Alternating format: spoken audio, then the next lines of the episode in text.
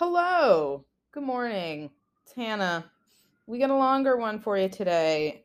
Um, we were in a cult once, my mother and me, and we talk about that in this episode. We were spending time together the other day and we were watching some movies on HBO Max about cults, uh, as one might do on a Sunday. And um, we decided that it was time to discuss our experience with the Kundalini yoga group. Um, we didn't realize at the time that we were in a group until much later, and we talk about that in this episode. Um, I want to alert folks that if you or someone you know has had experiences with this, to um, to listen gently, be kind to yourself and to others.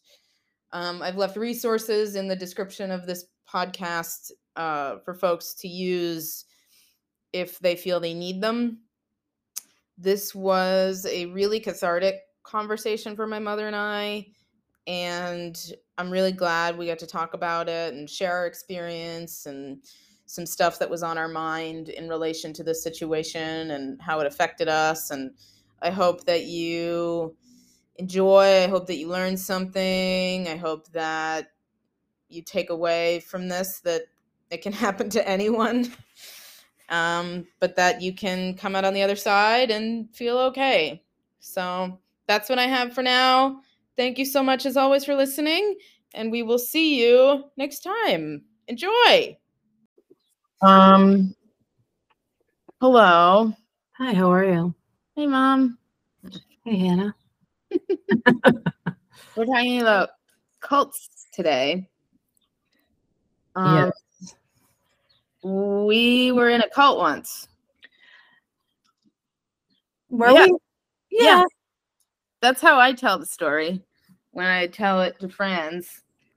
I always say I was in a cult once. Do you really say that? Yeah. Huh. You know, I was in a cult once. I didn't think I'm glad I don't I didn't actually think you fell deep into it though. I was in far enough that I felt messed up after I stopped doing it. Yeah, I can So like that counts. I guess that does count. So let's first of all, what how let's start at the very beginning because this ultimately is your fault. Well, I certainly I use the term jokingly Yeah, I introduced the idea of it. to me, but you started it. So what what was the thing?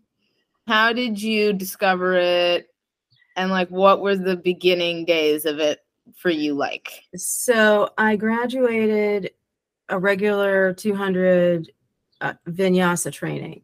200 hours for people who don't know. That's like a basic level yoga training. Yeah, hardly hardly basic, but hardly, you know, simple, but But that's like the beginning one that the beginning one, uh, entry level. So at the end of that, we were introduced to a, a, a number of different forms of yoga through that training, which was really interesting actually. Uh-huh. And one of them happened to have been Kundalini Yoga. And the experience of that class was just mind blowing for all of us there. And so I thought, well, I need to do more of that. And there were, and you know, that last class, that particular class, I hadn't really decided that, oh, I'm going to go do another training but I want to go try to do another class because that was really interesting. And in fact, a couple of us did go to some other classes. Kundalini classes. Yeah. And there were two, the one that we went to, there was one actually in Harvard Square, not too far from the Harvard bookstore. Mhm. And uh, so, Real estate office now. yeah, it was a lovely studio. Really nice space. yeah, it was really, really wonderful. And they offered a training. And then I heard about uh, an ashram in Millis, and I tried that. And I had never actually been to Millis. And so I went to a class there on some random Tuesday. And I was really kind of going back and forth. I was going to the classes just to see if I really liked it. I knew I wanted to continue with another type of yoga training. Uh, and I think I had decided that it was that one. But I was trying to decide which location really. Yep. And it just so happened that I decided on the ashram in Millis because it had, you know, it was just more convenient and it wasn't like parking in Cambridge and all that other stuff. So to back up briefly, Mm, mhm. you in like a few sentences for folks who don't know, Mhm. what was Kundalini? In a nutshell, what were you taught Kundalini? What were we taught Kundalini was? And two parter now. What were the promises that were made to us Mhm. as students? Mhm. And then what were the classes like in order to achieve that goal? Okay, so it is a sort of a householders yoga, which means that you can uh, practice it really anywhere, and uh, and it's a technology in quotes that uh, you, you know really sort of turns your physical life upside down in a way because you've got to meditate for very long hours, eat a certain uh, Diet. diet, and um, and then you will break through all of the energy blocks it, with different breathing techniques, and you will um, break through all your garbage so that you don't actually spew garbage onto the world. That was the that was the marketing ploy. Well, that is that is the you know I mean most yeah. yoga in and of itself, the practice of yoga is wonderful for people.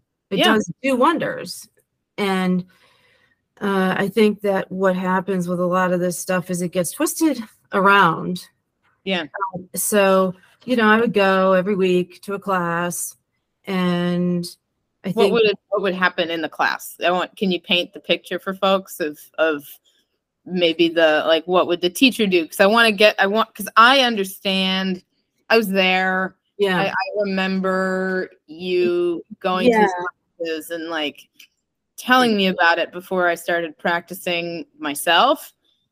Um, I'd also like to say that I had been doing yoga my on my own pretty much since I was like seven or eight. My mom had me in um, classes pretty Mhm. early. I used to do it at a summer camp religiously. I was go to classes with my mother, and yoga has always been still very much a, a big part of my life. And um, Kundalini felt to my eyes like a thing, like it felt very much like an adult thing. It felt very serious. Um, can you talk about, you know, like open the door for people? What was it like? You go to a class on a Tuesday morning. What what happened there? So you go in in this big, bright, beautiful room and All white.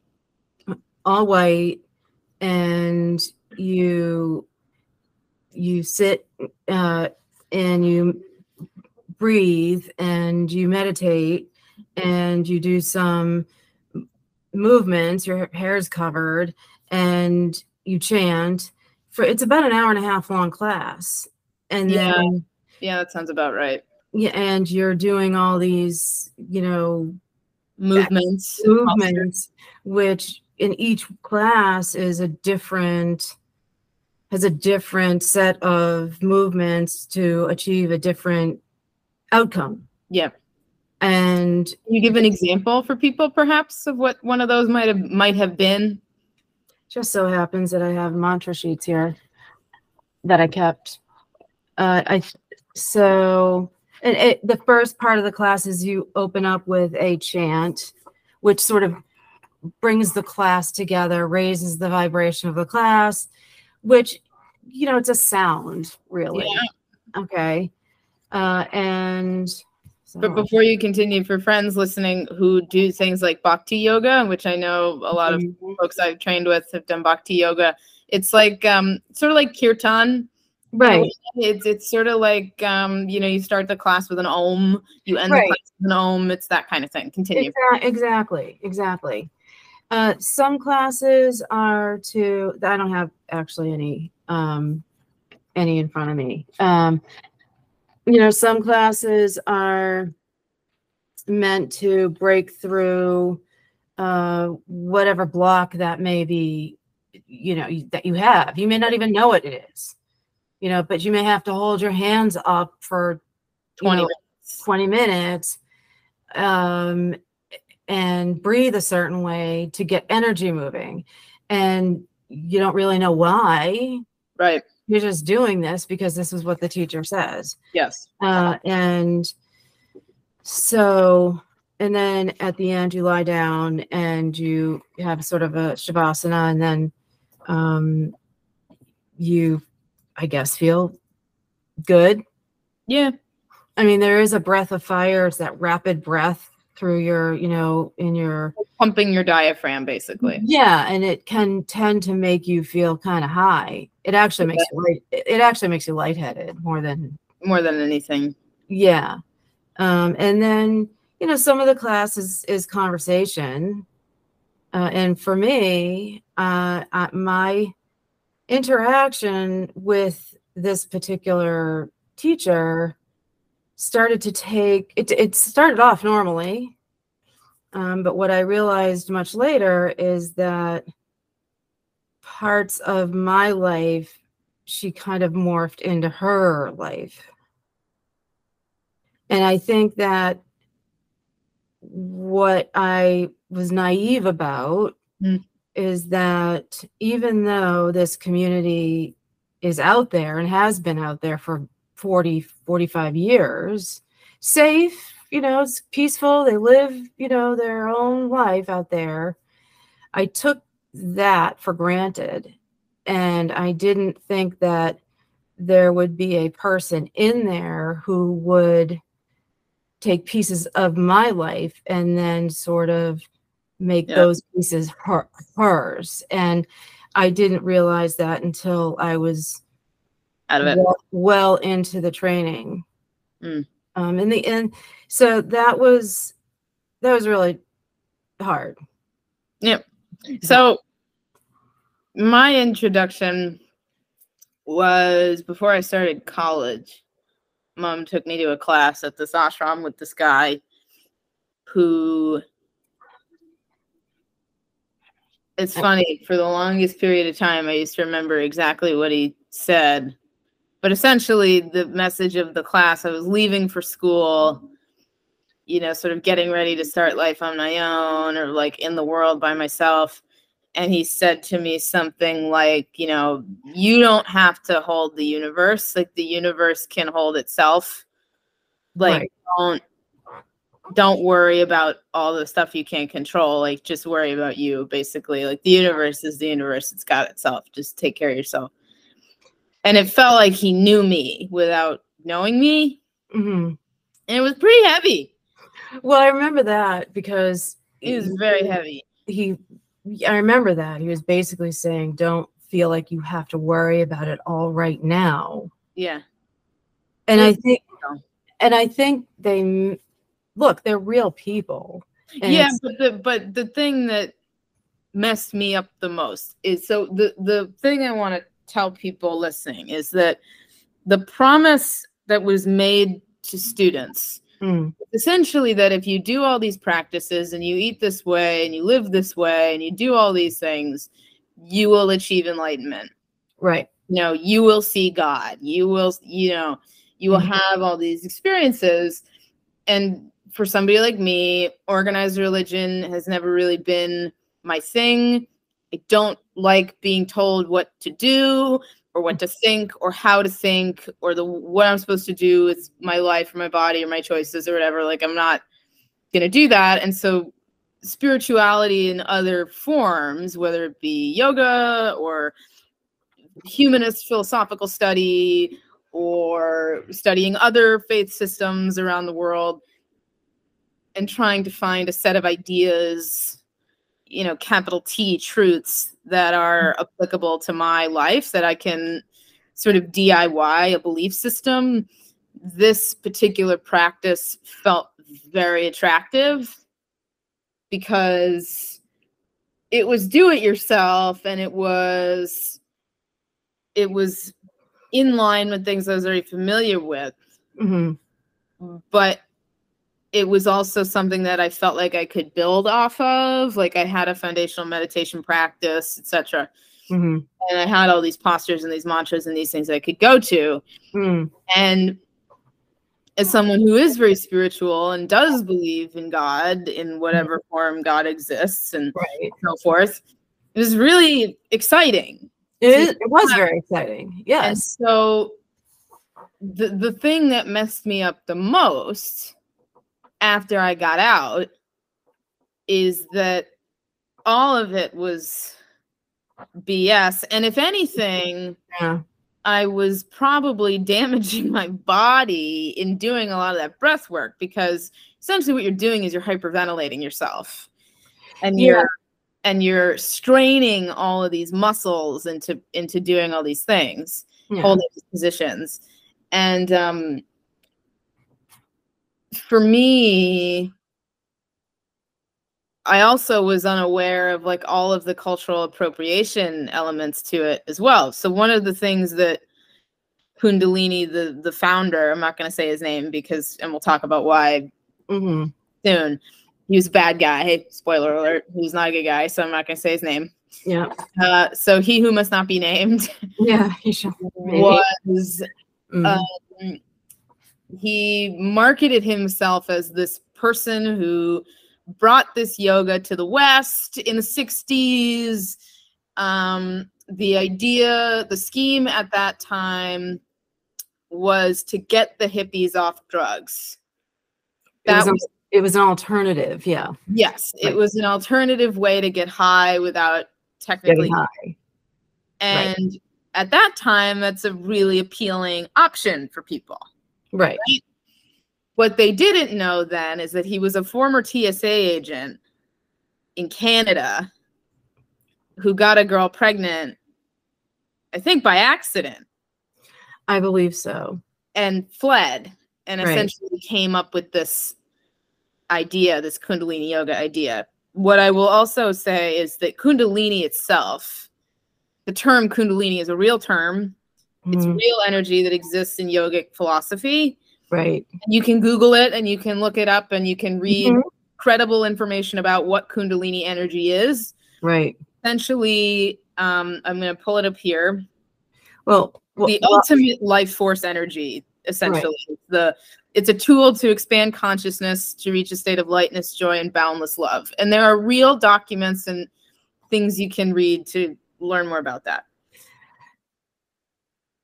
What I was going to say on to sort of add to this is that this guy, he who must not be named, claimed the big claim was that this, as mom said, this quote unquote technology mm, like ancient secret technology that was that he uh, discovered. It was this sort of you know for lack of a better way to put it this like come to jesus moment of like seeing some kind of you know ancient secret that he was now delivering to the west in the in the spirit of a um if folks are familiar with yogananda who was the first yogi to bring eastern thought to the Right. united states in the 20s and i'll link to to stuff about him in the in the show notes as well yeah.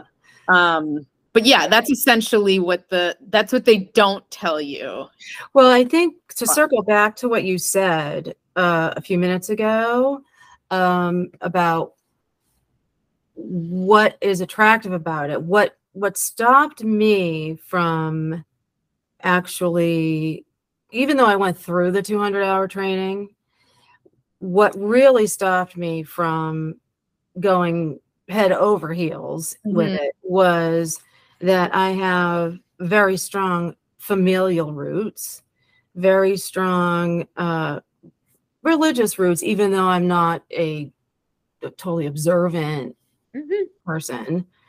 And there were certain parts of what they were asking us to do as as students that went completely against everything I've ever been taught. Like what? One instance was towards the end of the training, we're supposed to read from the holy their holy book, which is I can't remember the name. I, wa- I wouldn't say it right anyway. And it's in a special room.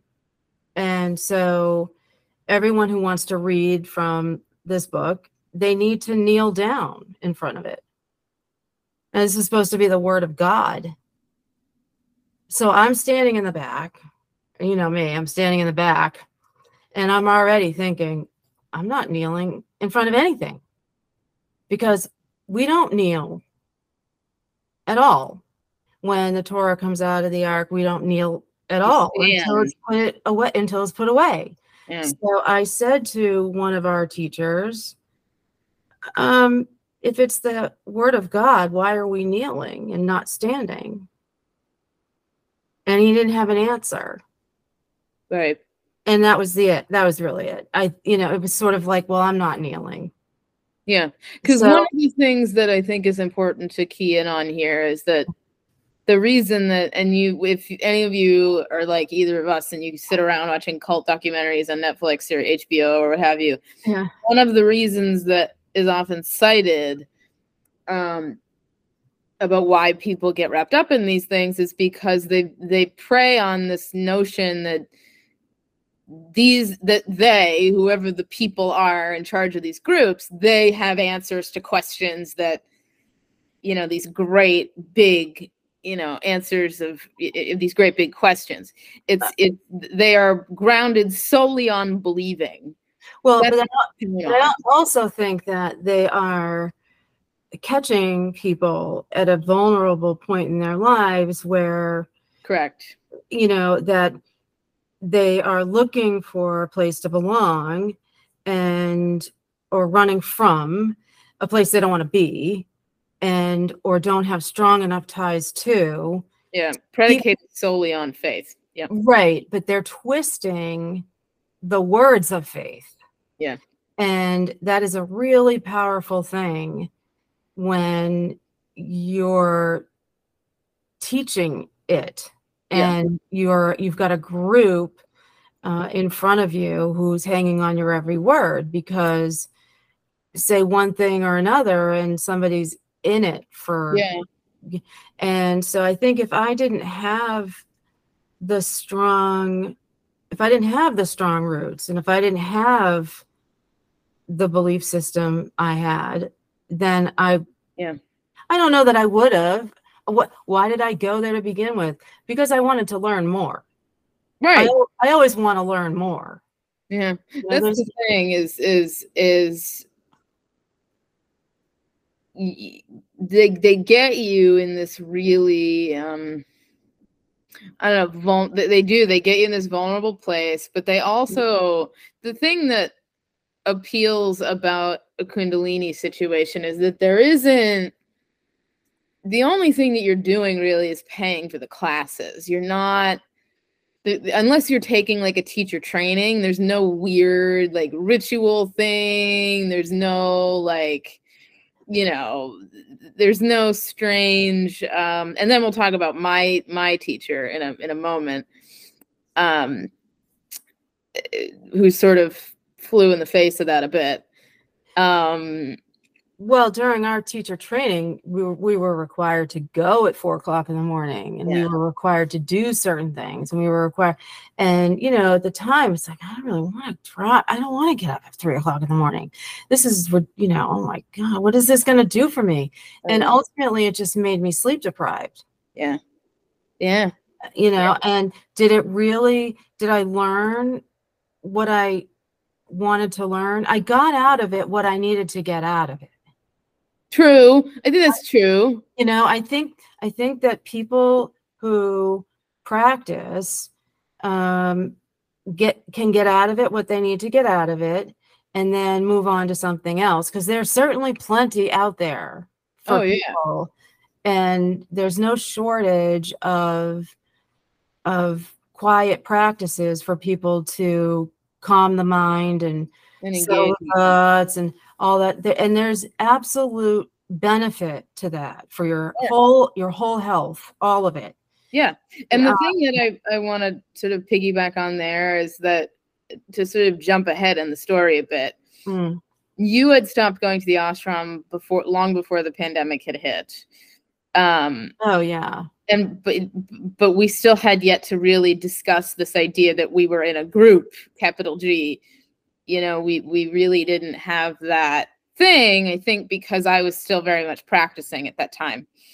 And in in many ways, I relied upon it more during the pandemic, particularly early stages two, a couple of years ago. Mhm. I happened upon a um I'm going to say this person's name only because they are they're a terrible person. This person no you really shouldn't say their name because that's not fair even the Vanity Fair thing. I can't say. oh that. yeah but the other the other young person no No, well, I'm not going to talk about that person. I'm talking about this other person. oh yeah yeah Okay, so that, that, per- that person really took advantage of a lot of people during the pandemic yes yes. So Yeah. this person's name was Guru Jagat. Her real name is Katie Griggs, and she's from Denver. And she, um, she claimed to be this disciple of the, the of the he who shall not be named, right. And um, the guru. The the guru person. And she claimed that he had sort of bestowed upon her this um task so to speak to like continue teaching this quote unquote technology to people because he was almost dead. And he died i think in 2003 2004 somewhere in that neighborhood right. And he was sort of lauded in the community as like this saint like figure. I remember seeing his picture on altars. There were big Yes. paintings of him. I mean he was sort of like deified in this weird creepy gross kind of way. And Yeah. this woman developed a studio in new york and they had an online uh platform hmm it was like 20 bucks a month and you could pay and you would do the classes right? Mm-hmm. and you could watch you know a backlog of material and there were all kinds of supplementary things there were all kinds of stuff that you could do. And um, she was attractive to me because she was young she was in her 30s she used kind of hip young person language and i would do these classes every day. I mean 90 minutes every day i mean Yeah. what else am i going to do in the middle of a pandemic right Mm, and I was getting, I could feel myself relying upon it pretty heavily. right And then two things happened. One was they announced the studio announced via Instagram post um, the Winter Solstice Festival, which is not uncommon for yoga studios to do to have you know some kind of astrological element to them. You Right. know, solstice practice or solstice master tra- or whatever it is. Like, it's a very you know, it's like sort of I thought okay, like Winter Solstice saying like wasn't required. It was you know whatever right because that's the other thing too there was a lot of you know language like um in order to reach a certain level of understanding a certain state of being a certain state of consciousness you have to do blank blank blank blank blank blank blank blank blank well that's the hook right is you have to buy the class you got to buy the lecture you got to Right. do it because you're not quite there until you get that until you get this always the carrot hanging Yeah. it. right And so they announced this festival, and I thought, all right, well, whatever, like that's cool, I guess. And I'm scrolling through a list of some of the speakers, and one of those speakers was a man named David Icke, yeah who who is like a noted conspiracy theorist and like right vehemently horrible. He was the guy who thought that like George Bush is a lizard, like total. no honest, wackadoodle. honestly hannah i had never heard of that person until the podcast you referred me to Yeah, he's crazy. And so I thought to myself, I was like, okay, no more money. Like, no more money. I'm not paying. No way. Like, I'm not. I haven't lost my mind enough yet to to be questioned like like there's no way i'm paying for that and so i i had i canceled the thing and i remember i got an email after that saying like okay sorry you're canceling but like you have until blank date to use it and then like you'd have to pay for it again so i was like okay i'll let the subscription run out and i'll practice until whenever and like that'll be it right?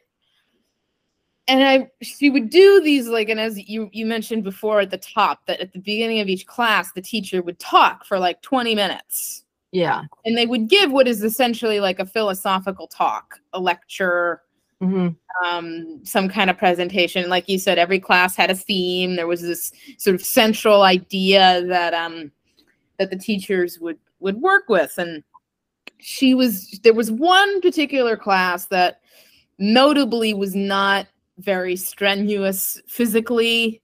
Mm. um and uh it was more meditative. It was you know very focused on breath and so on. And so i would listen to the same conversation that she would have with her students pretty much on a loop. So i wasn't learning anything new but i was hearing the same stuff and one time i, I picked up on something that i hadn't picked up on before Mm. but at a certain point i stopped like listening to it and i would just skip ahead and and Like you whatever. kind of ignored it. yeah but then she said um she mentioned this some woman's name this person i'm not gonna uh, mention this conspiracy theorist person Okay. I only learned that because i was like who's this person she keeps talking about like this carrie what's her face like i don't who is this person so one night i was i like couldn't sleep Mm. and I'm in bed and I'm on my phone. I'm like, who is this person? And I opened up her website and it was just chock full of anti-vax nonsense and like Mhm. 5G is gonna give you COVID. If anybody Oh, yeah. one, I mean, it was like the greatest hits of like the early days of the like conspiracy theory. yeah. I just broke out laughing. I was like, of course. And what happened thereafter is I was like, okay, I'm fucking done with this. Like, Yeah. this is not good. Like, she's brainwashing people. And I started noticing things that were happening in those years that really were disturbing. One of them was there was a retreat that was held in the midst of like the real COVID lockdowns Right. in person retreat in Florida. Right. And they didn't they didn't observe any No of the no, no masks, no distancing. distancing, no right. Right. So things like that were starting to happen. Mhm. And I remember there were still sort of acquaintances that I kept in touch with, Kundalini people Mm. who, you know, I would say, Oh, you know, how's your day? How's this? I haven't talked to you about how's it going? And I was like, Oh yeah, I go get my vaccine today. And like they wouldn't expand upon that, you know. So like Yeah. I didn't know whether or not they were vaccinated. The teacher wouldn't discuss whether or not she was vaccinated. Mhm. And then it became very clear that this person was a real problem because there was a big, and I'll link to it in the show notes, this massive Vanity Fair profile that was done on her. Mm. And all of these allegations of financial misdealings, abuse, you know, Well, really and then but, but you can't even you, you can't deny what happened. Ultimately, she she died suddenly. she died suddenly, And then everything came out. and then everything sort of the, the but this was hit the fan, uh, but this was all this was all a part of it. out at at a big big moment for kundalini which was the um The know, Olive the yeah the olive branch uh, investigation investigative report which i actually printed out and i have read it. It's really rather something. And you know if you've ever done or been a part of something like that they had to the organization that that handled the kundalini um 3HO. 3HO, they really had to do something to find out whether or not the allegations against the guru were true or not. And they And did what were some of those? uh, child molestation, Sexual abuse. sexual abuse, raping women. I mean, so there were a whole bunch of serious, serious allegations that they had to have an independent investigation. Um, I think I also have the the article or the uh, the um, ed, it's the um, article by the professor from that um, podcast you had me listen to about he the one that's doing the study on him the religious study it's um it's philip roland Deslippe. Actually it's a really fascinating article about that the uc santa barbara and how much he knows about the guru and how in depth he goes into what was real and what wasn't and how long how far back it goes Yeah. It was very bad. and do I feel do I feel that I got cheated? Um at the time that I had my issue with the ashram, that experience for me triggered a PSD PTSD response for me because of how it was handled. Mhm. I documented it that way. It felt that way. They let that teacher teach. She shouldn't have been able to teach. Anyone who, if you're going to espouse about ethics and all of this stuff that a teacher needs to know, all of these things, well, then you shouldn't let this teacher teach. If she cannot maintain her own truth, then she shouldn't be teaching other students. That was my issue. Did I feel later on after understanding all this stuff that I felt cheated by it all? I think I had separated it already. I did. Well, you were still closer to it. I felt cheated. Mm, I felt like I didn't know what to believe anymore because I knew I couldn't trust them. Well, that I what I couldn't. I knew I didn't feel safe engaging with the material anymore. right. and so I, I, I wanted and I have always wanted some kind of spiritual practice and spiritual you know seeking kind of happening in my life every day hmm and I was always a big fan of people like Ram Dass and Jack Kornfield and Sharon Salzberg and Mirabai Starr and Mirabai Bush and people like Larry Brilliant hmm who is also one of those folks who is actually the doctor in charge of the team at the World Health Organization who defeated smallpox. Yeah. So they were they were doctors who had credible records. You know, they were they were they were transparent about their stories. You knew who they were. They didn't have weird names. They were you know the names that they took the spiritual names that they took Ram Dass krishna das etc were given to them but they don't denounce you know richard alpert that's still his name Right. Right. you know and, and everybody knows that and and it's it's not like a they're not different people. It's just a, a different version of the same person right. you know? And i think i learned two things hmm in regaining my footing in spirituality after getting out of kundalini because i felt like because none of it was real. All of it was made up. Everything. Right. everything about kundalini was made up. It was all Yeah. fake I threw out a lot of books. Yeah. yes Mm. all of it was bs and the thing that i noticed as i was sort of dipping my toes back into this thing is that i was looking to people who had who you could back up all of this all of these practices with science or with history that could be found in a public library yeah. like people so here's an example john Kabat-Zinn. hmm Yeah. was he was a physician Yeah.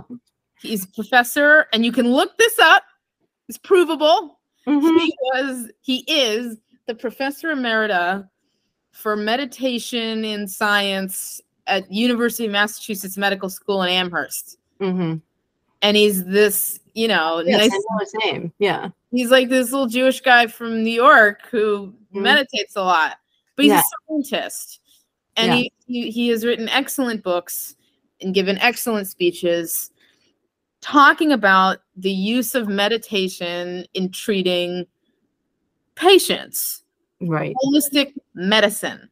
Yes. Right? That is something that became very appealing to me. The other thing was witchcraft, Mm-hmm. sort of pagan, earth based, sort of pseudo Catholic, Christian, Judeo Christian Mm.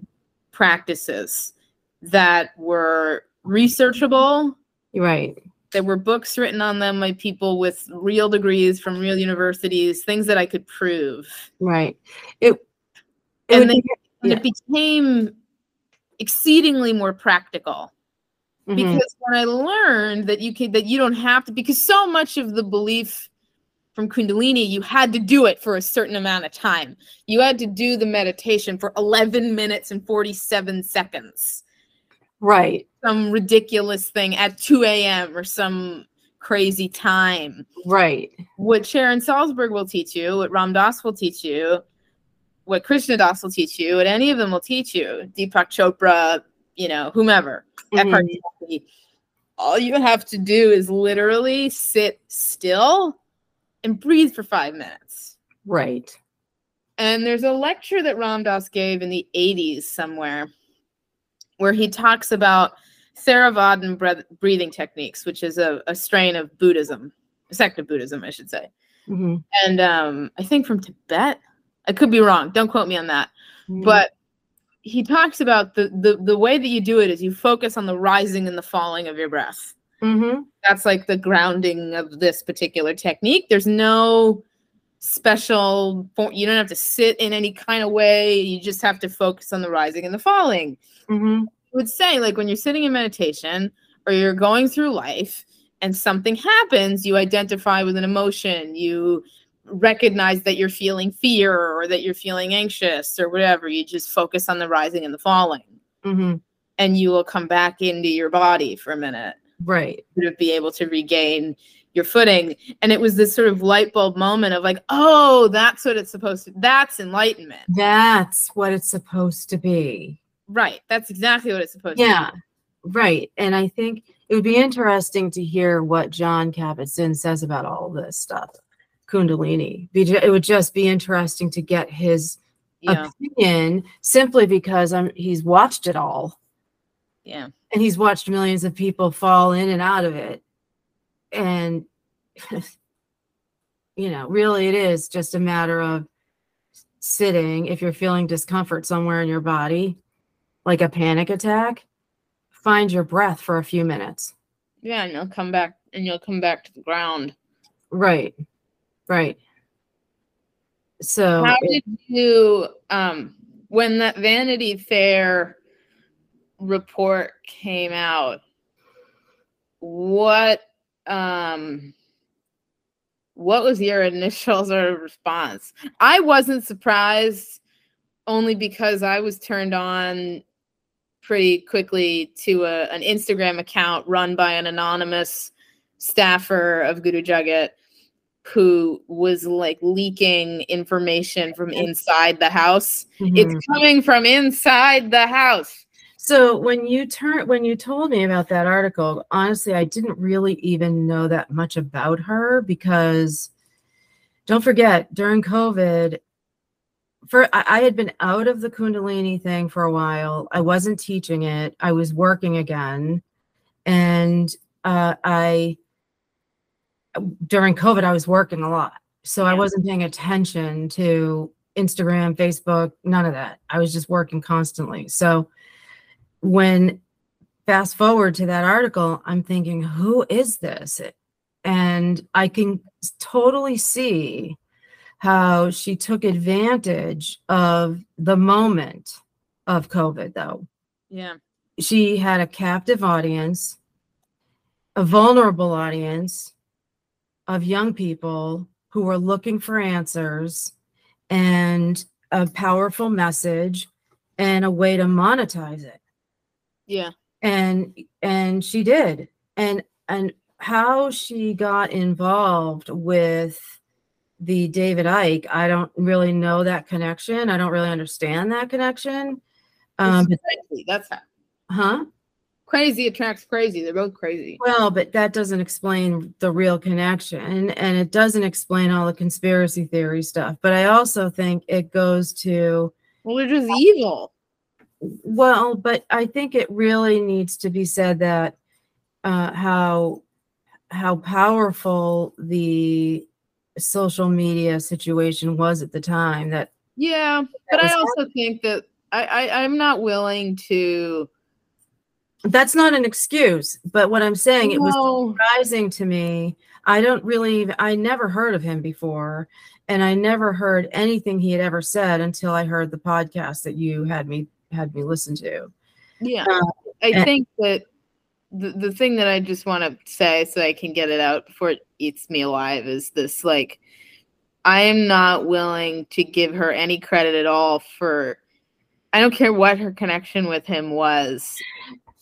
i'm not saying that there, she should get any credit for anything regardless i think she did I, I think she did a disservice to a lot of people I just think she was evil, and she was, and and she was evil. Like I, I felt really, at the end of it all, I felt really lost. I felt really upset. I felt really betrayed.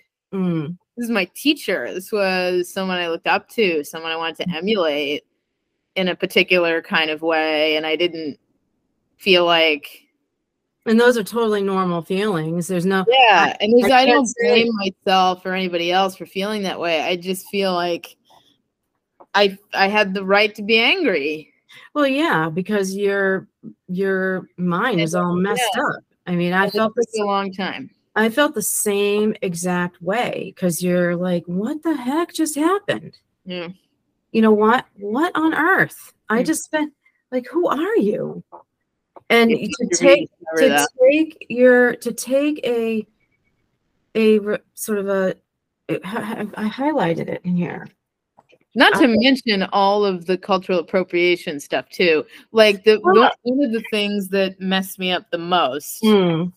is, She, and I didn't know any better at the time, well, who does? but I didn't know any better at the time that they were appropriating the Sikh face.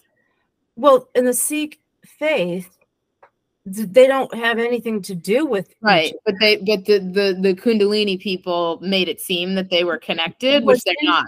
What's interesting about that is at the ashram, we interact, we we were together, we ate in the same place, but they never interacted with us. Like right. and now I know why. Right. And I remember you had to wear at, at a certain point you started having to wear a turban to cover your hair. I hate covering my hair. And I'll wear a hat. there were pictures of me Mm, with a full turban on my head. I know. and I can't. I, it's. I remember there was a certain point when I all when I sort of came back to life after all this Mhm. that I was like, that was super messed up. Well, so this is how I wrote it. She this is about my teacher. She used her position in the divine nature of this practice to manipulate me. Yeah, it was messed up, and I I have tried to keep that in mind in moving forward.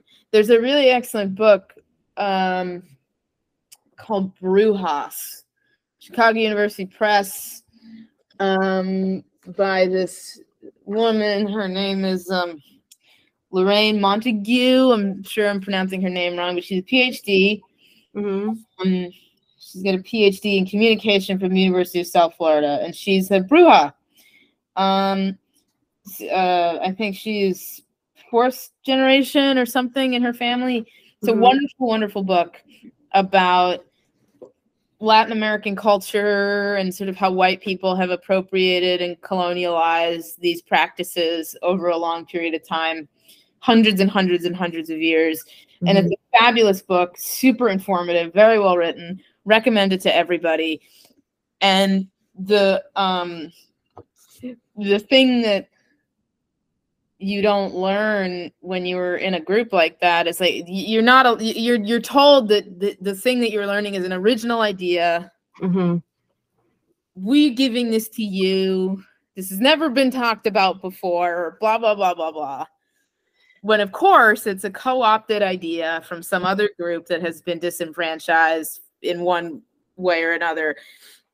Speaking of this book, there's another excellent book called White Magic, hmm book of essays. I'll I'll look up who that is. I can't remember her name off the top of my head about native people in America and how white people stole everything from them also Yeah.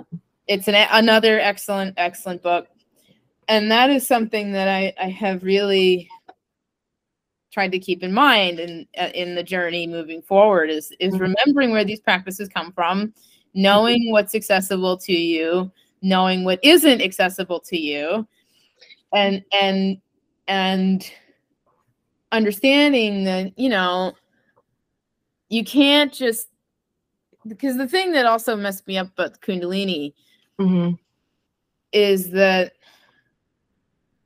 they it, it- the, the the the amount of stress that they put on you have to you have to you have to no matter how wrong it felt mm. made me very uncomfortable in retrospect. Well, and the the thing is too that they're they're the part of their idea that but there's a part of their idea is that they don't they claim not to want to have students drawn to them. Yeah. And yet that's what they do. Yeah. And in their teacher and in their classes the teachers sit above everybody students. else. the students. Well no one should be above anyone else. Yeah. You know i i think that one of the things that always surprised me was you know my rabbi came down came down and talked to us in and amongst us. It wasn't like he was above us or below he was with us learning all that. And i think that they're you know they're not supposed to be above us. Yeah. Not supposed to want to um, gather students or have people, you know, wanting um, people to be there. They don't want to be a guru, but that's what ended up happening. right And it's it is sort of a contradiction of their own, I guess, ethos, if that's what you want to use. But it's it was very difficult. It was a very and I never went back. I have not ever been back there. yeah And I have and I have I taught for a little while and I've not taken another class.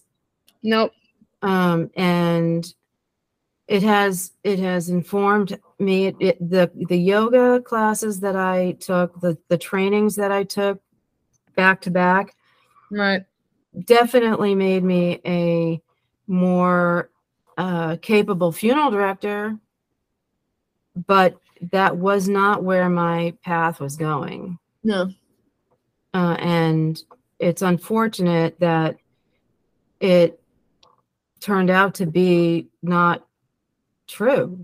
yeah And So- I, yeah, So to sort of wrap up, um, I don't know. I guess I just want to talk briefly about your relationship to it now. I know we've touched on this sort of throughout, but I don't know. I guess just what what are your final thoughts on it? On the fact that, I mean, we we are we're regular schmegular white ladies from Massachusetts. There's nothing really special about us. Nothing went wrong. We had, you know, we, we- came from a relatively banal southeastern Massachusetts life.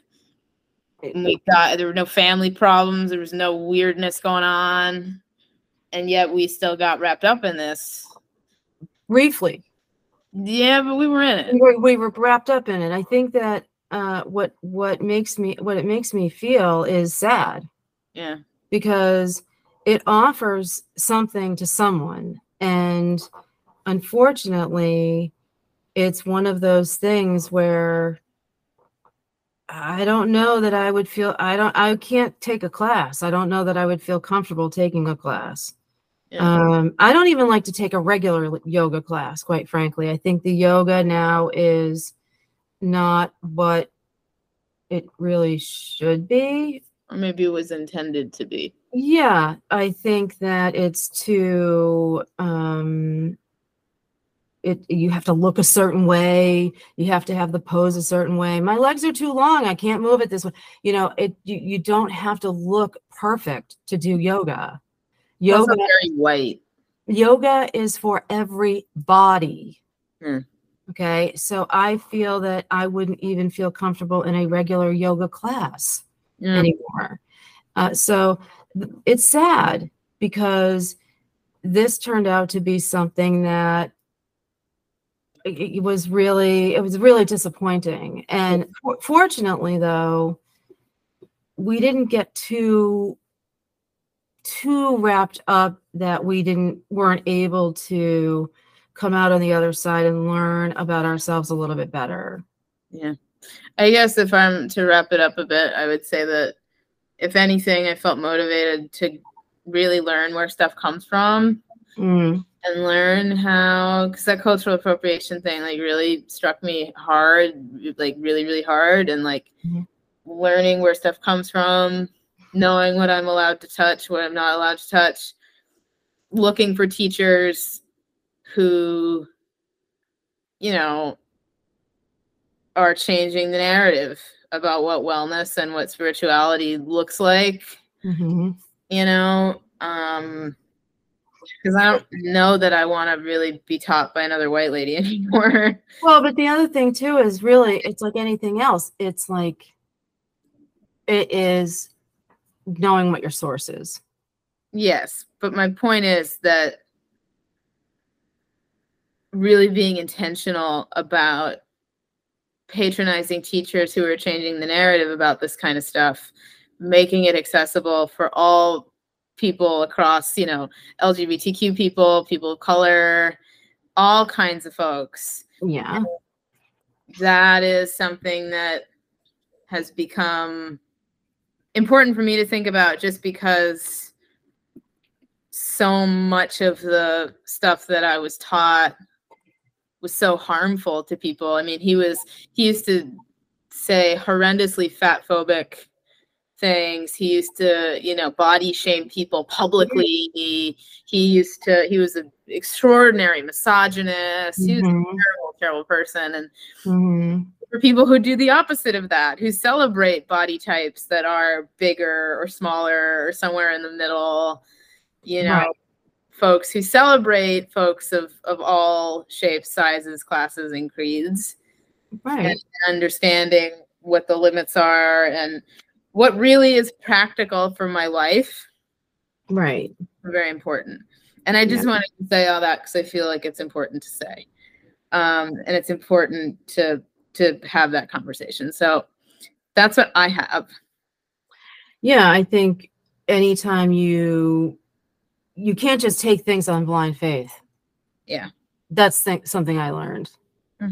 Just because it looks great on the surface may not be so great. Yeah. And I'll put stuff in the uh, in closing here. I'll I'll just say that I'll um, at the end um, I'll throw a whole bunch of resources for people, a list of books and um, platforms and organizations that folks can go support. Yeah. I'll link to the Olive Branch report. I would, um, this is the, the disclaimer. If you have experienced sexual assault in your life, please don't read it. You don't have to.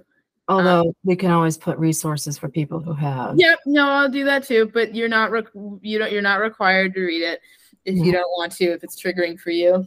hmm But yeah, that's what I wanted to talk about today.